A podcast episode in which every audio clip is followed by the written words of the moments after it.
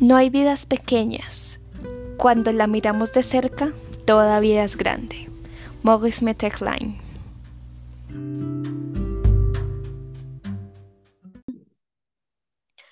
Hola, hola y bienvenidos a todos los que decidieron darle play a este podcast, El Camino de la Dignidad. Aquí somos un grupo de jóvenes que hacen parte de una coalición global que busca promover y defender la dignidad humana. Hoy estamos con Daniela Castiblanco y quien les habla, Laura Rodríguez. Hola Lau, encantado volver a estar aquí en un capítulo más de nuestro podcast y tenemos hoy un tema muy interesante que es la eutanasia y el suicidio asistido. Y es que este tema ha sonado mucho en Latinoamérica y pues concretamente ahora último en nuestro país por una sentencia que dio, emitió la Corte ahora último. Así es, y es que desde hace varios años Colombia, gracias a la sentencia C-239 de 1997, donde se recibió y se resolvió una demanda de inconstitucionalidad al artículo 326 del Código Penal sobre el delito de homicidio por piedad, la Corte pues sorprendió, no sorprendió a todos cuando eximió a los médicos de responsabilidad penal si se trataba de un enfermo terminal, bajo intenso dolor o sufrimiento, o que había solicitado libremente y en pleno uso de sus facultades. En esta misma sentencia, la Corte se manifestó llamando al Congreso para que en el tiempo más breve posible y conforme a los principios constitucionales y elementales consideraciones de la humanidad, regular el tema de la muerte digna, ¿no? Lo llaman así, muerte digna. Exactamente. Y es que esto no ocurrió, que fue lo peor. Lo que ocasionó que este tema quedara en un limbo jurídico gigante durante un montón de años, donde el mayor desarrollo que había tenido el tema era el que le había dado la misma Corte Constitucional. Y además, al no existir un marco regulatorio, pues que determinara claramente cuáles eran las condiciones bajo las cuales este servicio debía ser ofrecido o si se podía o no se podía, la eutanasia quedó en manos de personas, pues en este caso médicos, e instituciones, pues que a su arbitrio y a su buen juicio decidan cómo prestarlo también teniendo en cuenta pues sus propias creencias personales. Y es que lo más irónico es que el ciudadano que demandó, bueno, este artículo por inconstitucionalidad lo hizo alegando que la vida no puede ser tratada como un objeto y que no toda persona enferma quería acabar con su vida. Entonces, aceptar que el homicidio por piedad existe es considerar que Colombia era un estado totalitario y fascista él lo hace bajo este argumento, ¿no? Entonces, desde 1997, cuando se dictó esta primera sentencia, hasta el año 2014, existió un vacío legal gigante en nuestro país sobre el tema. En el año 2013, una acción de tutela exigió a una empresa de salud la eutanasia. Esta le fue negada alegando falta de regulación y aunque la paciente murió esperando recibir la atención solicitada, la Corte Constitucional decidió estudiar dicha tutela por considerar el tema pues, de gran importancia. Al resolver esta última, mediante la sentencia T-970 del 2015, la Corte reafirmó lo dicho en la sentencia C-239 de 1997 en cuanto a que el derecho a morir dignamente, este dignamente va entre comillas, eh, es un derecho fundamental en Colombia pero a diferencia de la sentencia del 97, en esta ocasión la Corte le solicitó al Ministerio de Salud y Protección Social que en un plazo muy corto, esto 30 días, muy poquito, estableciera una guía para que tanto proveedores de servicios de salud como pacientes supieran cómo proceder con relación a la eutanasia. Exacto, y es que esta vez, pues la Corte, viendo lo que había pasado con la sentencia del 97, que a pesar de que haya dicho que se, había tenía, que se tenía que regular el tema, pasaron años hasta el 2014 y no se reguló, fue que dijo, no, toca ponerle un tiempo límite y como dices, le puso un tiempo demasiado corto, 30 días. Y pues dando cumplimiento a lo que les ordenó la Corte, el Ministerio de Salud y de Protección Social emitió la resolución 1216 en el año 2015, cuyo objetivo eh, como lo dice en su título, es promover directrices para la conformación y el funcionamiento de los comités científicos interdisciplinarios para el derecho a morir con dignidad. Bueno, y pues nuestros oyentes creo que se preguntarán en este punto como, bueno, ¿y qué es lo importante de este recuento? Pues es que durante todo este tiempo surgieron muchísimas discusiones, tanto de quienes estaban a favor de la eutanasia como quienes estaban en contra, y este dilema se aumentó porque no había una, pues, postura clara por parte del Estado colombiano. No hay esta seguridad jurídica que pues todos los ciudadanos buscamos. Exactamente, habían un montón de puntos de vista que es perfectamente normal, pero el problema aquí es como dices, como no había un punto de vista claro de parte del Estado, no se tenía bien concreto qué es lo que se podía y qué es lo que no se podía hacer. En este caso, y pues con la excepción de Colombia, donde como ya mencionamos, todavía existen muchas lagunas legales y pues técnicas para su uso, la eutanasia directa está prohibida en la totalidad de los países de Latinoamérica. Sin embargo, vemos casos como en Perú, que aunque pues las leyes prohíben la eutanasia directa, como ya mencionamos, una corte recientemente falló a favor de una solicitud de la ciudadana Ana Estrada, una mujer que padece una enfermedad degenerativa desde ya hace 30 años y que reclamaba su derecho a una muerte digna, entre comillas. Sin embargo, pues en otras naciones también de, de nuestra región latinoamericana se tienen legislaciones que permiten la eutanasia pasiva, diferente a la eutanasia directa, como ya mencionamos del caso de Colombia. Y esto es como podemos ver en Argentina, donde el Senado en el año 2012 aprobó una ley que pues llamada la ley de la muerte digna, en la cual se autoriza a rechazar tratamientos que prolongan artificialmente la vida de pacientes que tengan síntomas terminales o irreversibles. Y esto es muy parecido también a lo que pasa en Chile con la ley número 20584, que también regula los derechos y deberes que tienen las personas en relación con acciones vinculadas a su atención de salud.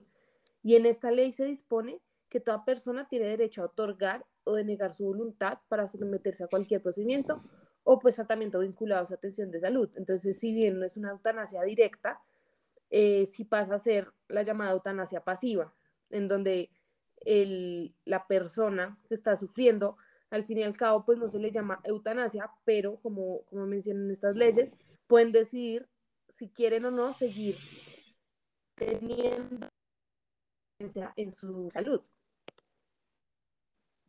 Exactamente, Dani. Pues lo más cercano en Latinoamérica que se ha llegado eh, a legalizar la eutanasia o el suicidio asistido ha sido, pues, como vemos en este recuento, el caso colombiano más con la última sentencia de la Corte Constitucional, en donde nuevamente se decidió una demanda de, inconstitucionalidad por el artículo del Código Penal que regula el homicidio por piedad.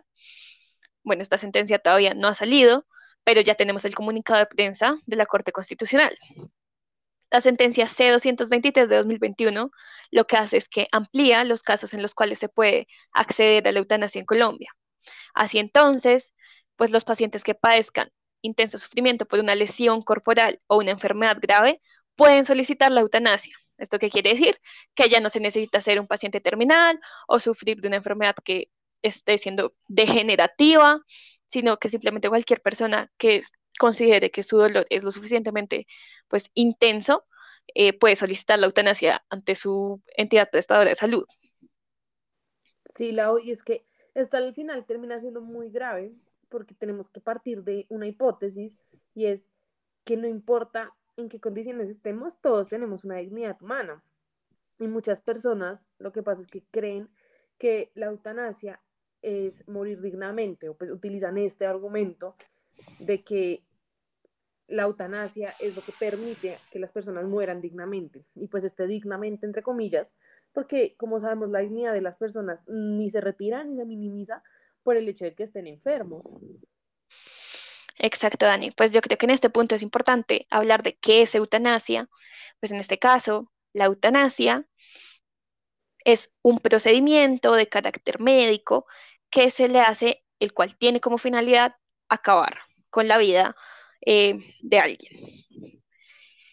Eh, muchas veces también sacan argumentos como la autonomía del paciente, bueno, de morir dignamente y demás, pero lo cierto es que la eutanasia termina siendo una respuesta muy pobre de un sistema de salud que no funciona muy bien y que ve a la persona humana como una carga. Importante esto porque no podemos basar nuestras políticas públicas en una visión utilitarista del ser humano. El ser humano es digno por el simple hecho de ser persona. Además, tenemos que recordar que actualmente no existe un derecho a morir, no existe este derecho a morir, pero sí existe, por el contrario, un derecho a la vida. Morir termina siendo parte de un proceso natural por el que todos tenemos que pasar, pues por nuestra misma condición de ser humanos mortales, pero no existe una cosa tal como tengo derecho a morir. Entonces, no podemos extender este derecho a la vida como decisión sobre el derecho a morir. Exactamente, Lau, y tú lo dijiste súper bien.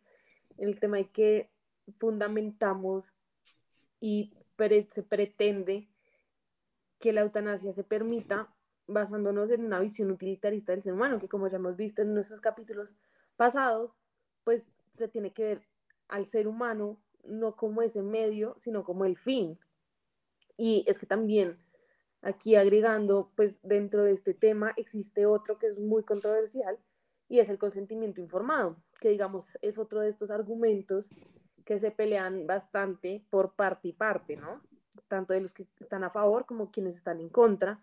Y es que el consentimiento informado, pues es la expresión de voluntad del paciente relacionada con la intervención o el procedimiento médico, que pues este mismo consentimiento tiene que ser libre y además eh, pues tiene que tomar la decisión de una manera que conozca las consecuencias a las que se va a someter. ¿Esto qué significa? Libre en el sentido de que no tiene que estar coaccionado, y aquí entendemos tampoco por personas, pero tampoco por el dolor que esté sufriendo en ese momento. Y asimismo tiene que tener conocimiento sobre las consecuencias, como ya mencioné, que esto le va a traer. Esto significa que le expliquen claramente qué significa ese procedimiento, qué conlleva ese, procedimiento, tanto en el momento y post procedimiento. Entonces tenemos que poner muchas situaciones sobre la mesa primero. Y es que un paciente que sufre intensos dolores, pues a lo largo de su vida, ha sido tratado como una carga. Creemos y, que, y creemos que su consentimiento se va a ver viciado por, este, por, por la misma sociedad que lo ha llevado a pensar que por estar sintiendo ese dolor, inclusive en momentos de intenso dolor, como se llama, es menos digno de vivir. Entonces se ha llegado a una sociedad en donde se cree que si estás sufriendo demasiado, eso no es una vida de verdad, no estás, como dicen ellos, entre comillas, viviendo dignamente.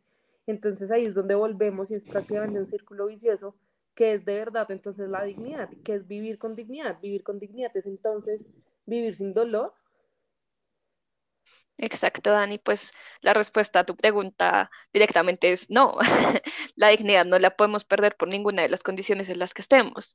Digamos, otra situación extremadamente preocupante es la que viven las personas que no tienen, digamos que jurídicamente la capacidad de tomar una decisión por sí mismo. Es decir, personas con enfermedades de tipo psiquiátrico, niños, eh, bueno, demás grupos digamos, vulnerables de la población que no tienen esa habilidad de tomar una decisión que sea jurídicamente vinculante y es que hay un vacío jurídico muy grande respecto a esas situaciones, por lo que estas políticas como la eutanasia, que parecen en principio inofensivas y que protegen al ser humano, terminan volviéndose políticas coercitivas. Entonces, este argumento de que estas políticas impulsan la autonomía de las personas, impulsan la, autonomía del paciente, pues terminan siendo no tan ciertas.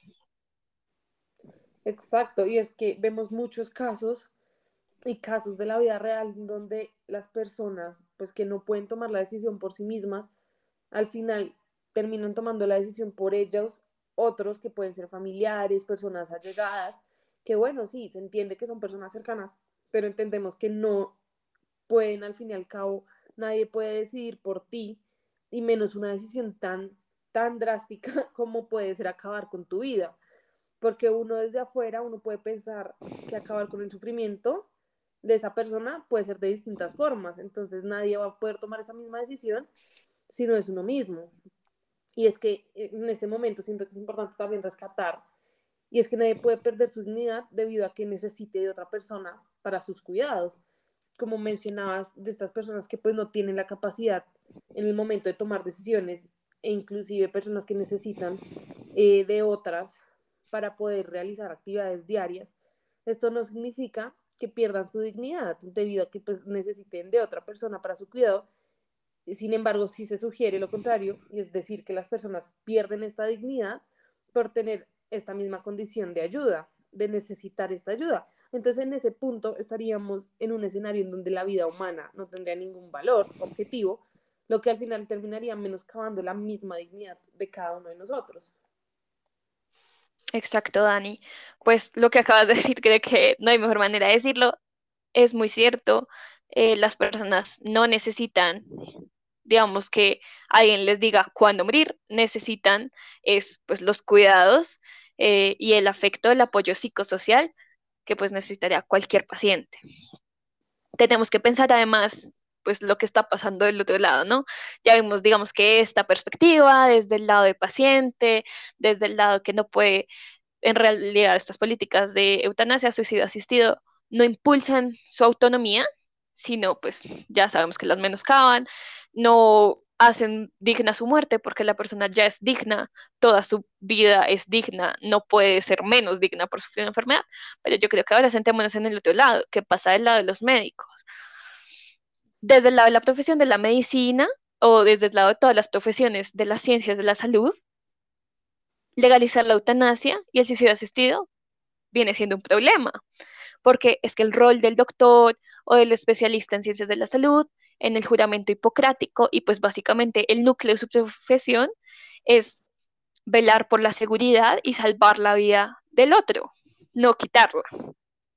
Entonces, la consecuencia de que nosotros legalicemos la eutanasia en cuanto a la visión de la profesión médica es que vamos a perder la confianza o hay una falta de confianza entre el paciente y el doctor, entre esta relación, digamos que mantiene equilibrio un poco delicado.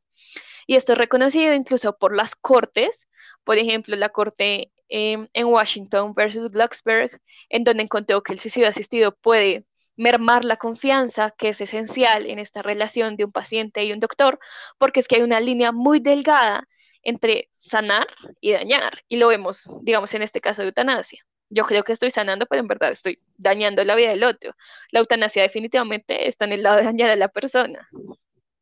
Claro, y es que muy importante lo que mencionas del juramento hipocrático, porque está, está esta discusión sobre, bueno, el doctor que juró proteger la vida sobre cualquier cosa, es el mismo doctor que me la está quitando, aunque, bueno, puede decir, y los mismos argumentos que ya hemos mencionado, eh, aunque sea que la persona está viviendo sin dignidad, entre comillas, que ya sabemos que no puede ser así, o está bajo un intenso dolor, entonces necesita que el mismo doctor sea quien pues le quite la vida. Y es que la vasta mayoría también de asociaciones médicas, incluimos ahí la OMS, American Medical Association, la Canadian Medical Association, también el Royal College of Physicians y pues muchos otros ya han calificado esta práctica como poco ética, viéndola desde el punto de vista tanto médico y principalmente el juramento hipocrático que es tan importante para ellos. Y pues no cumple con los mismos principios de la medicina. Exactamente, entonces pues yo creo que la invitación en este podcast es a no comer entero, veamos todo desde un lado muy crítico porque nos están vendiendo la eutanasia como una salida a las enfermedades terminales o al intenso dolor, cuando no lo es. La eutanasia, todo lo contrario, es una respuesta de un sistema de salud, digamos que no se preocupa por el ser humano ni lo ve como alguien integral, ve al ser humano eh, que está enfermo como una carga, como una persona que ha disminuido, digamos que este estándar de dignidad. Entonces, pues como dicen por ahí, nos están pintando pajaritos en el aire y cuando volteamos vemos la realidad y tratamos de ponerle un alto a estas políticas, vemos que las consecuencias de las políticas que vulneran la dignidad humana, pues son muy graves y ya en un punto puede ser muy tarde. Hay que evaluar todas las posibilidades y más en un vacío jurídico como en el que estamos en este momento con la eutanasia. No puedo estar más de acuerdo contigo, Lau, en esto, y es que pues también la idea es que nos pongamos estas gafas críticas de todo lo que vemos, ¿no? Pues aquí también entrando de que no solo en el tema de hoy de la eutanasia, sino en general, pero pues eh, aterrizándolo al tema de hoy, vemos que de políticas que, pues hay políticas que nos pueden afectar, no solo en un corto, sino pues también a un largo plazo, y hay que informarnos Entonces, este es nuestro deber también como ciudadanos y como jóvenes líderes de nuestra propia generación que somos, de ver qué es lo que nos están vendiendo, ver si compramos eso que nos están vendiendo prácticamente. Exactamente, Dani. Eh, pues nada, digamos que este, esto que nosotros hacemos, informarnos, eh, ver las cosas de una manera crítica, es pues, nuestro deber como ciudadanos y además como líderes de las futuras generaciones. Exactamente. Y pues no sé, Lau, ¿qué te parece si ya llegamos a nuestra conocida dinámica de las cinco Ws? Listo, entonces yo creo que empecemos por el what. Eh, bueno, en este capítulo hablamos sobre la eutanasia. La eutanasia es un procedimiento médico que busca acabar con la vida del paciente que está en una situación de dolor o en una enfermedad.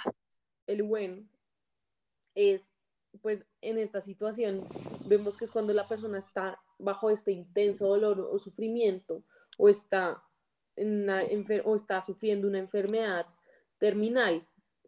Pues entonces aquí es donde, pues como ya mencionamos, no es necesariamente que por estar o con una enfermedad terminal o bajo un intenso dolor, tu dignidad ya no esté contigo, porque como ya hemos mencionado varias veces en los capítulos y como es bien sabido por nosotros, la dignidad humana es algo intrínseco a la persona. Puedes estar sufriendo la, la necesidad que estés sufriendo o la situación que sea y la dignidad humana siempre va a estar contigo y debe ser por lo mismo protegida. Listo, Dani. Eh, where, bueno, estos procedimientos eh, no están legalizados en todo el mundo. Colombia es uno de los países que los tiene, digamos que, más liberados, por decirlo así, por el mismo salto lógico que hace la Corte Constitucional de despenalizar a legalizar, ¿no? Y que es lo mismo pues que pasa con otras políticas, como por ejemplo el aborto, donde la Corte Constitucional pues hace este salto lógico. Ya igual también, ¿por qué? Bueno, esto lo podemos ver desde el punto de vista de por qué no hacerlo, y es, como ya hemos dicho, vulnera enormemente la dignidad humana, en el hecho de que están terminando con tu vida y como tú bien mencionabas antes, no está y no existe ese derecho a morir, más sin embargo sí existe el derecho a vivir.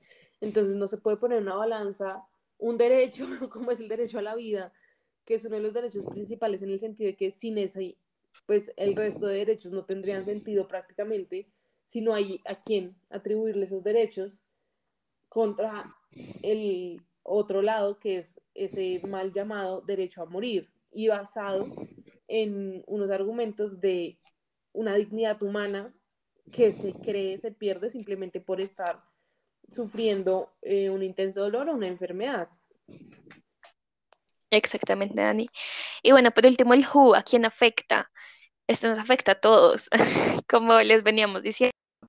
La idea es que nos pongamos las gafas críticas, que veamos al otro como un ser humano con varias esferas, con dignidad, porque si no vemos al otro como un ser humano con dignidad, con muchas esferas en su vida, pues básicamente vamos a caer en una visión utilitarista de la persona y vamos, pues digamos que a traspasar las barreras de una profesión tan bonita como lo es la medicina, ¿no? Exactamente, Lau. Considero que eso resume perfectamente pues, este capítulo. Y pues no siendo más, les agradecemos a todos porque se quedaron hasta el final y espero que hayan disfrutado de este rato tanto como nosotras. Bueno, pues muchas gracias a todos por escucharnos y a ti, Dani, por acompañarnos en este capítulo, que espero haya sido de su agrado. Y pues con este terminamos nuestra primera temporada, entonces nos vemos en la próxima temporada. Espero, nos vemos. Nos vemos.